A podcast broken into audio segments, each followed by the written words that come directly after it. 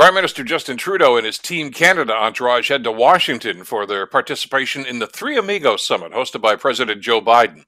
Now, recently, we've seen the Prime Minister wear his diplomatic hat to work with the Biden administration to successfully secure the release of the two Michaels from their wrongful incarceration in China. But for this discussion with the American president, we need the Prime Minister to play hardball.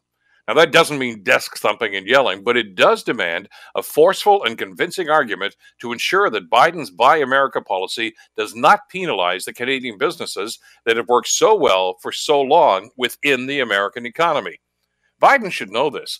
As vice president in the Obama administration, he oversaw the economic recovery plan, which also touted the Buy America slogan. But the Obama Biden administration listened to not only the Canadian concerns at that time, but the loud and insistent voices from American industry, including the auto industry, that disrupting the efficient Canadian American supply chain process that currently existed would hurt American businesses too. The Prime Minister needs to remind Biden of that history. The Obama administration, and even to a certain extent, the unpredictable Trump administration, came to realize that the best road to economic prosperity is to buy North America. And don't try to fix a system that isn't broken. I'm Bill Kelly.